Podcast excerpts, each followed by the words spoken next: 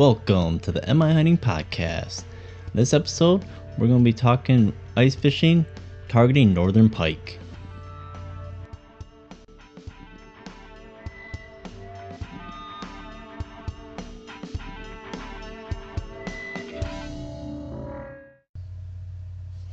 All right, welcome back to the My Hunting Podcast. Thanks for listening as always.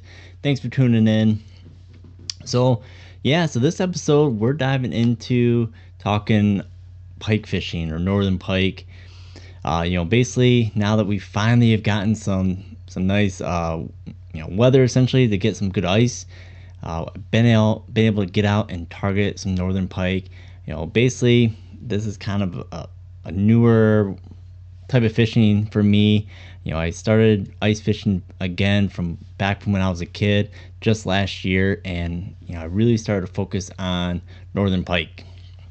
Uh, for whatever reason, I've been completely hooked on going after this type of fish.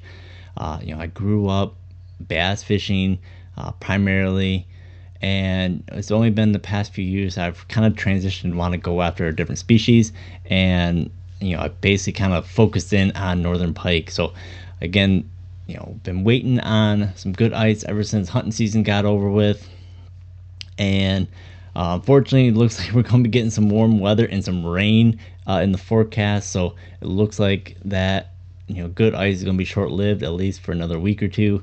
Um, you know, hopefully we get some cold temperatures, which look like could be happening over the course of the next weekend. But we're going to have to wait it out because uh, even on some of the bigger lakes, you know, some of that ice has been kind of uh, kind of iffy. So. So that's what the main discussion for the podcast is going to be. But I did want to uh, go over a couple of things again, news wise, for the conservation news desk. You know, something that I think is important to share as part of the show, just to be able to keep up with some news type events or news type stories that, you know, revolve around conservation, um, you know, either either within the state of Michigan or even across the country or throughout the world even you know, it's good to kind of keep up to date on things that are kind of happening in the world. And some of the stuff's pretty interesting, so I want to share it with you now. So let's get into it. So this first story is from ZME Science. This article came out January 24th, and is wolves in Alaska ate all the deer. Then they did something unexpected. Now, again, the title's a little uh, misleading. is making you think that they're eating all the all the deer in Alaska. But no, this is actually just a story of a pack of wolves that colonized an island. So, Pleasant Island in Alaska is a 20 square mile island that in 2013 a group of wolves you know moved in onto the island and scientists were interested to see what would happen uh, to the deer population on that island so they started you know, observing, you know, anticipating that the wolves were going to go after the deer, and then their original prediction was that once the deer were gone or eaten down to where it wouldn't sustain the wolves anymore, that they would move back to the mainland, which is only uh, one and a half kilometers uh, away. So part of their prediction came true. The wolves absolutely hammered the deer. Uh, deer population was right around uh, 200 and it absolutely plummeted. Um, but instead of the wolves moving off the island after their primary food source, uh, you know, basically was uh, eaten down to nothing, they shifted their uh, diet to sea otters, which was completely un- unexpected uh, by the researchers. So you're probably thinking, you know, how the heck are they going after sea otters? Well, of course, they're targeting them once they come up on land. So these wolves were being tracked through GPS collars. Um, and back in 2015, they found that the primary food source of the wolves was deer, to represent 75% of their diet. Uh, but in 2017, they transitioned to eating primarily otters, which became 57% of their diet, and deer only made up 7%. So basically, you know, there were still deer on the on the island, but there was so little of them that it, they ended up switching their primary food source away from the deer. And then the researchers all noted that this held throughout 2020, and then the study was ended. So the big question with this story is or with this research project is how is it affecting the otter population, uh, you know, in the area and around the island. You know, basically those those otters did have a rough history in the 20 or the 19th 20th century. Of course, they were you know hunted and basically nearly wiped out in the area as well. So, and with the sea otters, you know, they weren't really expecting the wolves to really target them, uh, being you know basically either on the shoreline or in the ocean.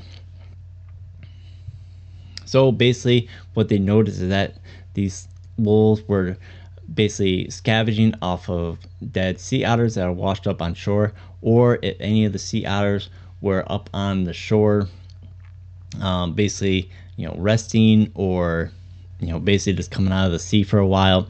They, they noticed that the wolves were actually hunting and ambushing these otters when they're on land. Of course, they're very, uh, very swift in the water, but once they're on land, they are quite slow. And they also noticed even that, you know, some of the wolves were getting some of the sea otters, uh, you know, in very shallow water as well. So not even, you know, not even, or not even just on land, but even in very shallow water where the wolves could still get them, they were becoming very proficient at harvesting these sea otters. So researchers have been watching you know, the effects of these marine animals uh, with dealing with predators. However, they hadn't considered you know the implication of these wolves on what they would do to the numbers. So it's certainly something now that they have to take in consideration when looking at these numbers of otters um, to predation, you know, they have to add the wolves as part of their model uh, in and around the area. And basically, at this point now, they don't know how the sea otters are adapting or if they're even adapting at all uh, to these new predators. You know, basically, you know, sea otters have been, you know, evolving, you know, for probably thousands of years with other marine animals and, and dealing with um, predation that way and have adapted certain, you know, tendencies and traits and you know adaptations to uh, make up for that. Now wolves, at least for you know, for sake of argument, that they're not used to these wolves um, preying on them. I'm sure they have some history with wolves um, in other areas, but this is a new area for them that they haven't adapted to yet. So now they're looking at how is this going to affect the sea otters um, for that area. You know, basically these wolves now are making it very dangerous for them to come up on shore and you know, basically try to rest and conserve energy. So, you know, you're going to see a drop in their numbers. Um, you know, the ones that are making on shore and um, getting preyed upon, and then also those that decide that they're not going to come into shore. You know, they could start running into where, you know, they might die of exhaustion or become more, you know, more easy prey for the marine predators. Uh, basically, because now these sea otters not rested um, and in a compromised state uh, when those predators come go after them. So at this point, they really don't know, you know, what the long-term implication of these wolves sticking around and, you know, transitioning their primary uh, food source to these otters. So it'll be definitely something very interesting going forward. Um, you know, basically, if they decided they want to research this again or continue to monitor how these wolves, you know, are affecting the landscape, which you know that kind of makes me think about you know basically the mainland with here in the United States of wolves that are you know basically kind of left unchecked and what type of implications that can have uh, on a landscape or some of the other wildlife um, you know once they've eaten a food source down that they may transition to something that may not be as equipped to handle uh, the predation so Again, the topic of wolves is always a very interesting one. It comes down to, you know, there's a lot of strong feelings on what to do with them. Uh, should they be protected? Should they be hunted? You know, certainly, you know, for me, you know, I, I like the idea of having wolves on the landscape, but they must be uh, managed. They must be, you know, the numbers must be kept in check, and you know, a lot of time, effort, and money uh, needs to go into it to continue to monitor how uh, wolves coming back on the landscape is affecting um, you know the overall environment, the other animals, and especially now you know having wolves you know starting to expand their territories into new areas as to how that's going to affect you know human interactions as well. So certainly something that is very interesting. Again, doesn't really apply to most of the country, but it is interesting seeing how wolves um, are very adaptive at finding new food sources and thriving. So certainly an interesting story and one to take in consideration when it comes to thinking about wolves within the United States. All right, let's get into this next story. So this here is an article from the National Deer Association this came out January 25th. So NDA's deer report finds that 88% of the whitetail harvested occurred on private land. So this is actually just from the headline alone is very surprising to me. You know, having that high of a number of the whitetail harvested within the country having been on private land. Now, you know, some of it makes sense that I would expect that a majority of the deer are killed on private land, especially when you look at in places like Texas or Iowa that doesn't have much public land available, that a lot of deer would be killed in those areas. I am surprised at how skewed the percentage is. You know, I figured it'd be closer to, you know, like, you know, 60, 40%, you know, 55, 40, 45. But there's a very skewed, uh, you know, percentage of deer that are being harvested.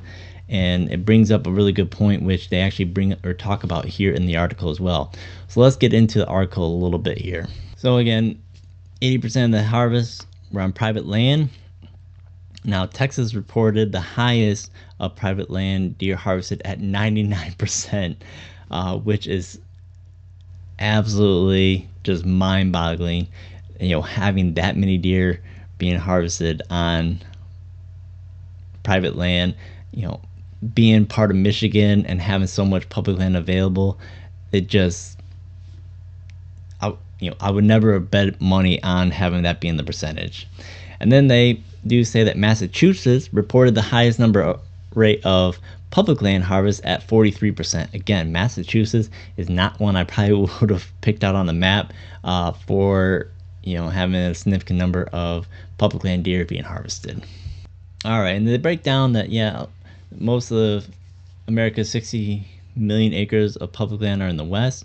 Um, but again, you know, you're looking at a smaller deer population out in the out west, especially at least in regards to whitetail deer, and then also there's a far fewer uh, human population out there as well.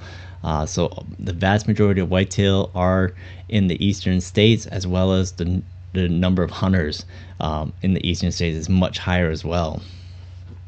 So let's look at the the top states um, for private and public land deer harvested uh, for 2021-2022 season. So as mentioned before, Texas is the highest, followed by Georgia, Carolina, Kentucky, Alabama, and Virginia, which are all in the 90% percentile. Which again, you know, this you know, I would never guess that, you know, especially in that many states, that the figures should be that, that skewed um, in regards to private land versus public land deer harvest. And then for the public land side, again, Massachusetts was number one with 43%. New Jersey, Rhode Island, Florida, and Delaware, um, you know, followed followed suit here. And then they go into the actual number of deer that were killed. And again, this is staggering. So the report for the 2022 season or 2021-22 season. 5.9 million uh, deer harvested and 5.2 million of those whitetails were taken on private land compared to just over 700,000 on public land. Again you think about those numbers and how how skewed they are. I would never guess you know those those numbers would be that way. And then they get into the antler buck harvest was just shy of 3 million. Is the fourth and that's the fourth highest in the past 10 hunting seasons uh, down 2% from the highest um, buck harvest you know in the new century here. So and again you know in comparison you know looking at the graph here you know in the early 2000s there was definitely a much higher number of antlerless deer killed compared to antler deer. Um, you know after the about 2015 or so, that's definitely has kind of switched and transitioned a little bit uh, more towards uh, more antler bucks being harvested or more uh, to a one to one ratio, really. This is another really interesting one. Um, this one I, I find you know more encouraging and more fascinating is the age or the buck age structure.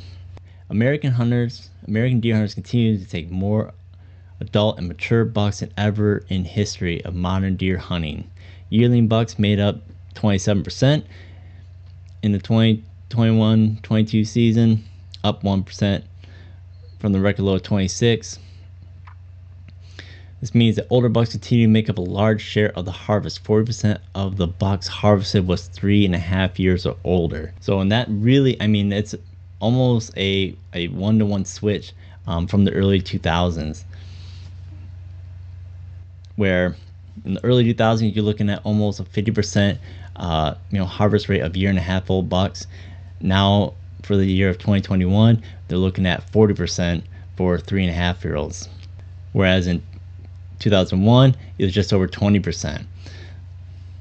So definitely a transition of more and more older deer getting killed or getting harvested, I guess I should say.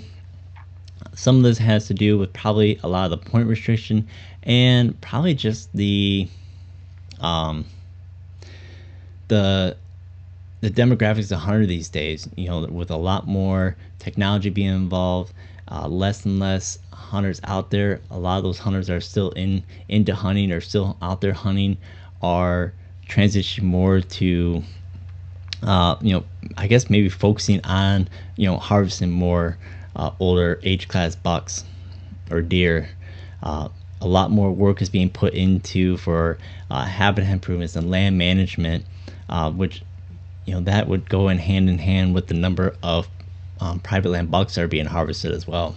So I really like the fact that this stat is uh, showing this trend that we're starting to get a much um, better breakdown of uh, an age structure of of bucks. You know, seeing more and more older bucks uh, that you would naturally see. Uh, you know, they were basically left to their own devices, and you know, you didn't have that human interaction. So I missed it the first time through here. You know, they this is the part where they talk about um, you know, seeing those numbers of the significant number of uh, private land bucks that were harvested, you know, they basically, you know, even come out and say that, you know, there's not diminishing the importance of public land hunting, um, but they are, you know, highlighting the importance of uh, land managers or people managing their land for better deer habitat. So another another good article here. Now, if you do want to learn more or read more about uh, the deer harvest in your area, you can head over to deer the NDA or National Deer Association's website, download their uh, deer report. Now, again, it is kind of uh, it does kind of throw you off a little bit because it's the 2023 deer report, but it's going to have the numbers um, from the 2022 or 2021-22 season. So it basically every year the report comes out, it's a year behind, um, just so they can collect all that data and uh, compile it up with all the different states as well. So it's very fun to go into and look at the numbers, especially within your home state, uh, to look at see how your state's doing in regards to uh, your harvest numbers. Um, you know your buck harvest, doe harvest, and the age groups, especially um, the breakdown of you know the deer that are being harvested uh, in your state, in your county as well, or your, in your unit. So, all right, so yeah, so let's dive into uh, talking about uh, fishing for pike now. You know, again with deer season being over and we're finally getting that that good ice. You know, I've been really hitting the the lakes hard and going after pike now for for whatever reason, pike has been the one on my radar. Uh, you know, I don't know. It's just something about them. You know, that one of them really aggressive predators, similar to like largemouth bass, um, where they're just very aggressive, and um, I don't know. There's just something about them. Um, you know, honestly, I think they're fantastic to eat as well. Uh, again, they're a little they're a little tricky to uh, clean because they do have that significant Y bone, uh, basically in part of their rib cage that runs through their body.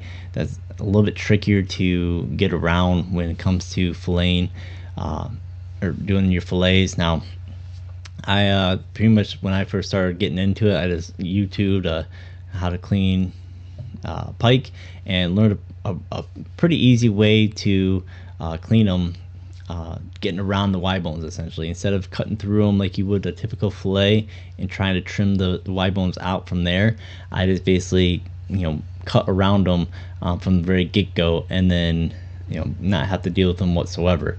And then you're also able to get some additional cuts because of that long body and how meaty you know their tail section is. You can actually get additional fillets off that, as well as even. Um, you know some of the larger fish you can actually cut out the the cheek portion um, you know, at the corner of their mouth there. Uh, in which actually I did that on one nice pike that I got last year, and it's it was fantastic. I mean, they're little bit they're bite-sized pieces, but uh, very tender, very good. Uh, you know, and like I said, I I actually uh, look really I look forward to uh, you know having you know cooking up some pike, um, especially during the winter months with the you know something about the cold water, you know makes them taste even even better. I would go so far as to even say that I would actually prefer um, pike over any other fish, really. Uh, you know, to eat. You know, I know a lot of people that are big walleye uh, fishermen or eaters. You know, I might even if I if I had to say with a gun to my head, I would probably actually take pike over walleye. Now, don't get me wrong, walleye is fantastic as well. Um, very delicious eat. You know, very enjoyable. But for me, pike takes it. All right, so for me, again, I'm still learning quite a bit about you know being able to really target pike, um, or really getting a good a good hang of it. You know, I've got a couple lakes that I've kind of got figured out, uh, but now I'm trying to expand onto other lakes as well. So, so basically, what I'm looking at is again, I'm a big uh, person that does a lot of mapping, so I find um, you know either apps or mapping books or whatnot for lakes uh, to try to help me determine which lakes potentially have pike in them, and kind of then I got start going from there. So, you know, one the one I've been using a lot, especially on my phone, is the FishBrain app.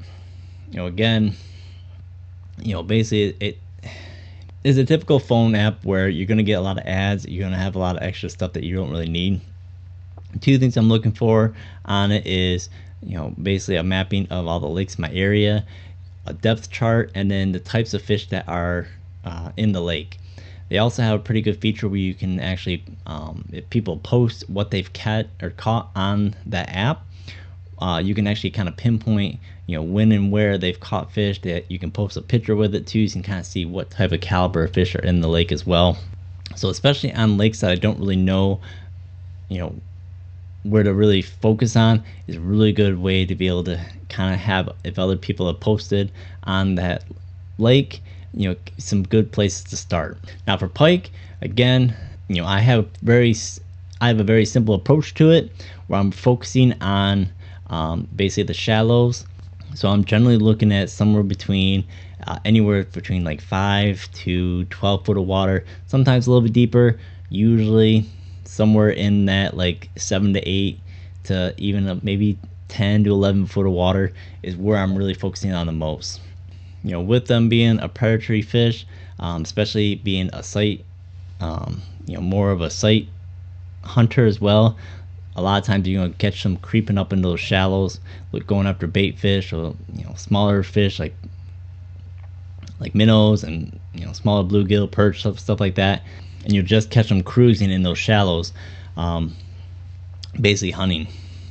The other thing I like to look for is, um, you know, basically like weedy cover. So generally I'm hoping for to get some different type of weed growth in there, stuff that the fish can kind of hide in there, where some of that bait fish may feel like they're safe in there, and you'll catch a lot of those pike cruising through those weed beds. Now, I have uh, you know, on another, I was on a lake that I was hunting.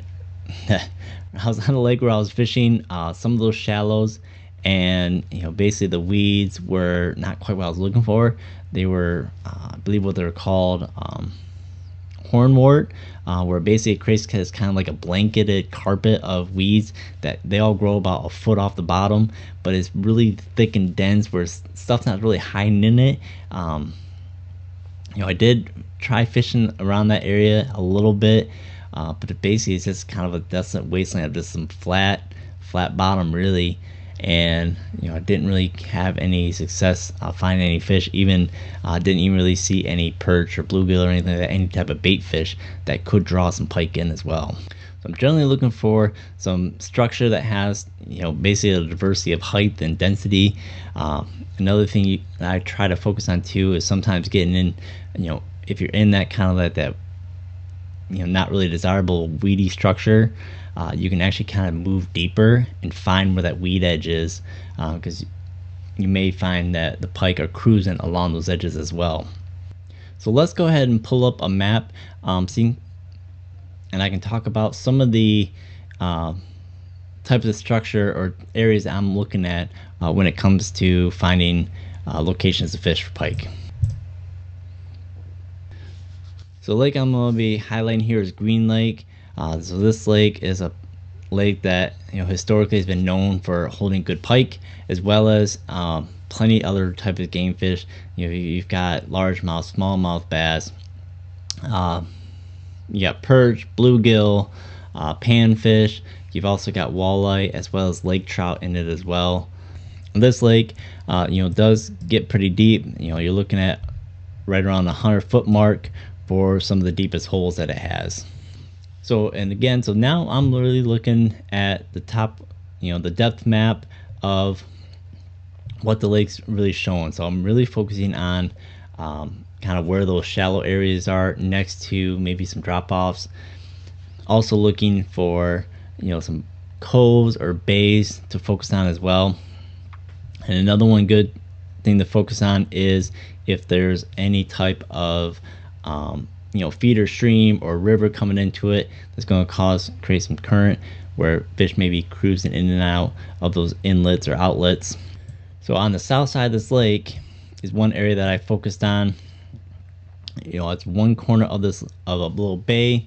You do have a, a river that flows out of it, and at the base of this bay, you'll basically have the shallow flat. Again, that's generally what I'm looking at.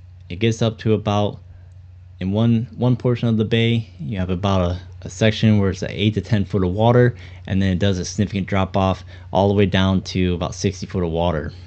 So might be focusing on the 8 foot water section. Fish a little bit shallower fish a little bit deeper and try to find where those fish may be um, within that water column. Again looking at uh, some of the structure as well. So one new thing that I invested into this year is an underwater camera. So it's an Aqua, Aqua-Vu underwater camera. Uh, that has really been a game changer for me uh, in regards to being able to send the camera down, see what the structure looks like on the bottom. Am I dealing with, uh, you know, what type of weed bed am I dealing with? Is it a mud flat? Is it a rocky bottom? And then, and then we can get into how it helps in regards to actually the fishing setup but it's a great way to be able to test and see what you're looking at um, down towards the bottom of where you're fishing. Down, so in this bay, there's another good flat spot where again it's away from that outlet a bit, but there's another portion of that bay where it has just a long drawn out point or a flat area, um, basically a big flat um, before it goes into a drop off as well. That flat is another good area to target as well. You know, before that drop off or that significant drop off, where you have a basically kind of like a, a flat bench um, to work with. You know, again, those pike may be cruising up on that flat or along the edges of that drop off. Again, either inside those weed in that weedy cover, um, if there's significant structure in there, or they may be on the edge of that of that weed growth um, as it starts to drop off. So as it continues to drop off, you're going to see that eventually that weed that weed bed is going to fall out because eventually it's going to you know get deep enough where there's not getting good sunlight and you're not going to get weed growth. Right on that edge is another good point place to focus on. At this point here, you're looking at closer to about the 11 to 12 foot of water um, before it drops off. again, we're kind of in that butter zone of where I generally find pike at. And then up to the further point, up here to the north of the lake, up in one corner, basically the northwest corner of it, there's a really big, um, basically a flat. Uh, you know, basically it goes, you know, kind of hangs out in that five to like ten foot water range, and is a giant area um, of this more or less uh, flat, uh, you know, flat terrain. You know, it covers several acres of, of ground and then it has you know uh, areas where it transitions quite slowly uh, or tapers off slowly into some deeper water and then also some tight areas with some significant drop offs same thing. You know that flat those pike will be cruising in there um, hunting. Now the only issue with this area is because of how large it is uh, you may have to travel quite a bit to try to find uh, where exactly the the fish may be looking or maybe holding up or cruising at so you want to look at, you know, some areas that maybe are close to some transition areas. Take a look at what type of weed cover you're dealing with. And you want to try to get the best combination of terrain, um, depth change, you know, drop off part of that flat as well as the weed cover and try to find the best spot um, which would more or less have your highest concentration of, of fish. You know, that's the way I would address this area is, you know, looking at what's the best spot that I would expect the fish to be, and just kind of hold up there, knowing that it's probably going to be, um, you know, kind of a hot spot for them. Now, the other way you could approach it is, you know, basically kind of jumping from spot to spot to spot to spot, and kind of chasing down until you find exactly, you know, where they're at, and then fish that place really hard, and then once it dies down, move and try to find another place where they could be cruising um, or moving within that flat. So this spot's not bad, but again, because of the sheer size of the area, um, you know, you could have to drill a lot of holes to be able to find where the fish are at. So another thing I like to see is any type of point that comes out or a peninsula that may come out, you know, basically on the inside curve of that peninsula. Same thing where that point comes out, you might catch them right at the end of that peninsula there, depending on how, um, if there's much of a flat there or if it drops off quite significantly. You know, again, if there's a nice flat out there with a drop off, I would fish that edge of that drop off there, knowing that those fish may, you know, come around that point, trying to get to another part of the lake.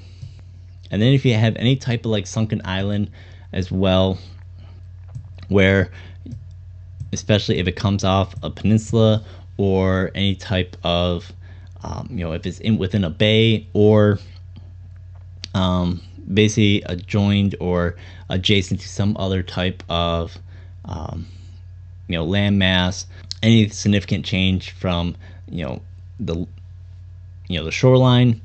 So and this may be you know out towards the middle of the middle of the water or it, again if it's adjacent to some type of you know shoreline structure even better. So on this lake here there's a big uh, you know flat um, at the end of a point of a peninsula. You know the, the shallow in the within the shallow area it gets to about five foot of water, and then all around it is a significant drop off that gets you down to you know on one end about 30 foot of water. On the other end it'll drop all the way down to about 50 feet of water. So again a couple areas i'm going to be focused on is on the edge just before that that drop off. And what i'm going to do again i'm going to put maybe a tip up in in that on that flat, you know, somewhere within the weed cover. Be right on the edge of it, and they may even put one just on the just within the drop off on the edge of that weed weed cover or that weed line as well. And then as I'm fishing, whichever area seems to be getting the most attention, I may move, you know, the rest of my setup into that area. Another area I like is where basically off of this point, a lot of times you'll have a bit of a drop off, and then where this flat is, it kind of creates kind of like what you would find um, if you're deer hunting. Again, a bit of a saddle where you got, uh, you know, kind of a pinch point of, uh, you know, in between two drop offs, and you have a little bit of a flat that leads up into a bit of a, a drop in uh, water depth, and then it comes back up onto this sunken island and then where it dropped off a little bit from that peninsula. That little bit of a flat, that pinch point, um, is another good area where you might fit, catch fish that are cruising from that sunken island up towards the shoreline. Or if fish are not wanting to go, you know, are wanting to stay up on this flat and not go into the deep water, that creates a you know pinch point, and you'll catch cruising fish at that depth. All right, so in regards to uh, my type of setup I've got, again, last year I ran primarily just tip ups. You know, tip ups are really easy to set up, and um, you know they're really good. Uh, kind of like a a low effort uh, way to fish. Really, you know, you basically set them up at your depth that you're looking at. Set them up with a minnow. Now for pike, I'm generally looking at um, you you know some goldens or sucker minnows. You know, those you know generally are what's around uh, at the bait shops where I'm at, and I'm generally looking at something. Uh, I generally kind of mix it up for size wise. You know, I may go as small as like a, a four to five inch uh, minnow, and then I may go all the way up to like uh, like a six or seven inch minnow as well. You know, certainly if you're targeting much larger fish, you would go with a larger uh, bait as well. But for me, you know, I'm basically at most of the lakes I'm looking at, I'm trying to just catch some decent eaters, maybe catch onto a really big fish um, with some of those larger, you know, minnow setups. Uh, but I'm still just trying to figure it out. So I'm not getting too greedy on trying to, you know, get that next echelon level of fish. Um, you know, I, I kind of want to, you know, just catch fish at this point. So for my tip up setup, I got um, these are new for this year um, for me anyways. These are the those thermal freeze proof uh, tip ups here. So so far I've liked them so you know they do a good job. You know I even was fishing in some very cold temperatures where it did prevent a lot of the ice up. The one thing with them is because of how low the profile is. Um, when you set them up, is that if you are dealing with some drifting or heavy snow, uh, these can get buried pretty pretty easily. Um, and if you get enough snow on top of this lighter setup, uh, it may hold the flag down um, from you know from popping. Um, so you may want to watch that, especially if you're getting into heavy snow or if it's high wind and you're getting some drift drifting going on. Um, you may want to watch that. And then for my line setup, so I run basically two different setups. Again, I'm not going for um, really some jumbo fish on this one here. So I've got some tip up line here. This is 30 pound tip up tip up line. And I've attached a swivel to it with a with somewhere between a three to four foot fluorocarbon leader. Now this is 30 pound. I also got a setup with some 60 pound uh, fluorocarbon. 60 pounds probably uh, a little a little overkill, um, especially for the caliber of fish that I'm going after right now. Um, but again, unfortunately, the the tackle shop that I was uh, shopping at, they didn't have anything like in the 40 pound or you know 50 pound range. Um, so I jumped all the way up to 60. So then it does, uh, you know, you lose some of the flexibility within it. Uh, but it is still probably a little more flexible than even going with like a steel leader. And again, with the fluorocarbon, it's more or less going to be invisible in the water. Um, so again, if you have something that's a little uh, shy of tackle, uh, it's going to give you a little bit better um, you know opportunity. And then for hook size, I run between a four or a, a two and a four uh, treble here. So this one here, again, I, I went with a little bit larger hook. Um, even on this 30 pound fluorocarbon, you know, generally I would run the number fours on this this lighter leader, and then run the the number twos on uh, the heavier 60 pound. So when I have set up with um, some speed, some speed sets as well that have you know basically two trebles on it uh, for some of the larger setups as well. You know, basically I have uh, more or less, I put three hooks on it. Uh, a typical speed setup, you would have um, essentially uh, like a some type of leader um, that kind of V's down and hooks to the front and the back of the minnow. Uh, essentially, what I've done is I've added a third hook, uh, usually a single hook that can hook in the center of the minnow that keeps that um, that speed set away from you know creating like a like a tripod almost. So if the fish comes in, they're not running into that wire or, or the line um, as part of that speed set. They're basically going to be able to bite right down on the minnow uh, without catching a line that's kind of protruding out away from the minnow, um, aside from that single line coming up from the middle, middle of the fish. So I have used that. Uh, you know what? Honestly, you know, unless I was really fishing with some really big minnows and was worried about you know the fish not taking the whole minnow um, or not being able to take the hook, I would probably switch to um, using more of that speed speed setup. But single hook, you know, for most most of the the fish that I'm you know targeting is is good enough. So the other thing that I've been starting doing, so I, I started watching some YouTube channels, um, and I got hooked on uh, one. It's uh, fishing with Brian. Uh, he's out of Minnesota, and basically he was doing a lot of um, you know basically he's uh, using a jigging setup as well for uh, for going after pike um, through the ice. So he'd set up a tip up um, you know basically in a shanty and then also setting up uh, with a um, some type of jigging setup. And even with that you know I found some pretty good success with that. So um, so what I've got here is a 28 inch uh, medium rod here. So with it being a 28 inch, it works pretty good in my smaller shanty. Now, with it being only a 28 inch, you know, I am noticing that, especially for some of the larger fish, that uh, you know it would be nice to have a little bit longer rod to be able to you know take some of the strain off the line. Now this line, I actually, I honestly don't even know uh, what um, what poundage it is. Um, so basically, what I've done is I've thrown a steel leader on it as well, um, just to protect the line. Uh, you know, probably, you know, before the end of the season, I'll probably switch this out, put some braid on there. You know, probably some nothing that's too crazy. Uh, you know, again with it being on the smaller rod and the jigging setup. So what I've been running is this five of diamonds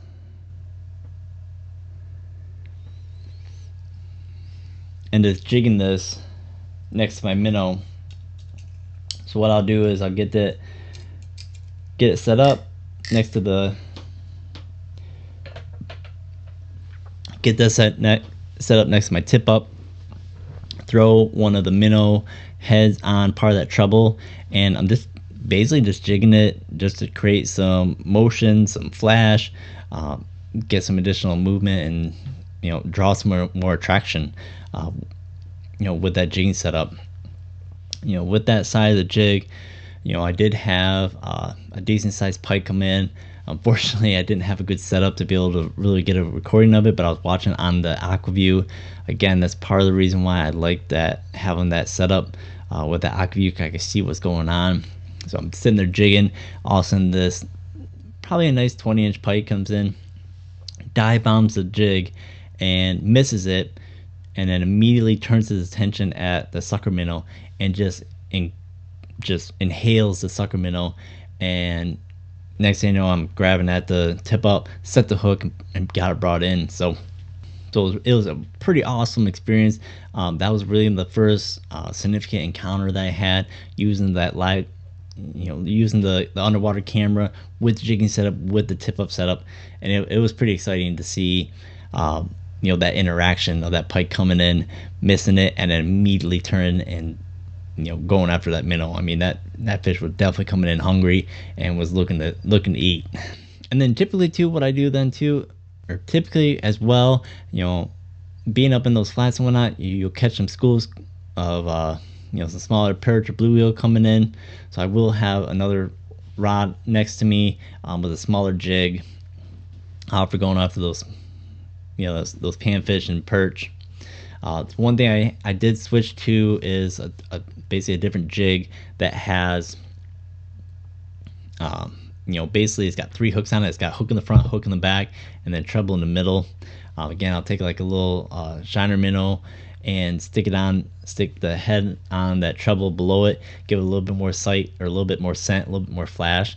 Um, but the nice thing about having those hooks on both ends is because I was dealing with um, where a single hook, you know, jig hook, where a lot of the perch and bluegill were, you know, inhaling the front end of the of the jig and not taking the hook, and then as soon as you know you're waiting either to for them to inhale the rest of it or you go to set the hook on them and there's no hook in them and then they and you jerk it out and then you miss them by having those hooks uh, on both ends. So regardless of what end they come from they're to get a hook in um, when they inhale it.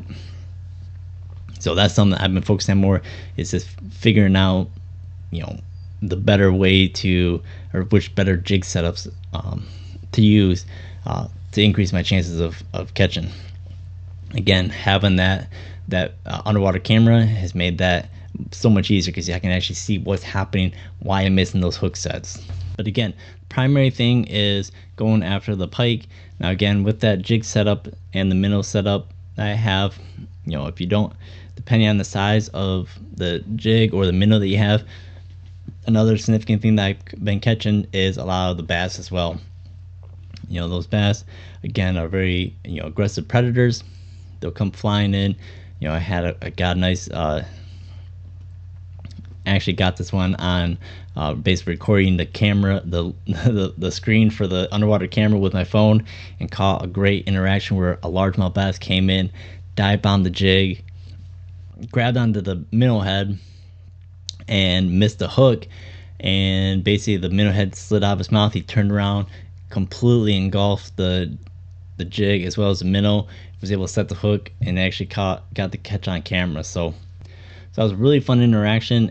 So I'm learning a lot, uh, especially you know getting back into it, having some additional gear and some new tactics of going at it this year. So certainly, you know, if you're if you're not into really ice fishing or thinking about getting into it, pike's a really good one to get into. Um, they're very aggressive fish. You know, generally you can you can kind of pinpoint where they're at or where they're going to be potentially. And again, if you're if you're you know not too sure, you can set up tip ups. Very easy way to kind of get a lay of the land, figure out, or a very you know kind of passive way to fish. But yeah, certainly something that you know I would encourage anyone that is looking to get into ice fishing. Um, that's a good good route to take, and especially during the off season from from deer hunting. You know, again, we're you know middle of winter you're still not looking at turkey hunting yet or anything like that so you, there's certainly some small game hunting you can do yeah a great great way to you know spend the, the winter again the only issue is or the only thing that you especially with like with this season going on is that you really want to pay attention to uh, the ice conditions and you know be very careful when exploring different areas of a, of a lake um, especially if you don't haven't had significant weather that would um, you know promote you know good ice. So, but yeah, that's my spiel on um, you know what I've been doing over the past few weeks, targeting um, targeting the northern pike. I mean, they're an absolute blast to catch. They're just super again a super aggressive fish, um, and I'm just I'm just hooked on them. So I'm just ate up with going after them. Uh, you know, even when it comes to summertime fishing, I'm, I'm still going after more than I am for bass or anything like that. So, so I'm gonna wrap this one up. Again, pike fishing is absolute blast. I recommend it to anyone to get out there on the ice while you still can. And with that, as always, get out there, be safe, and have fun.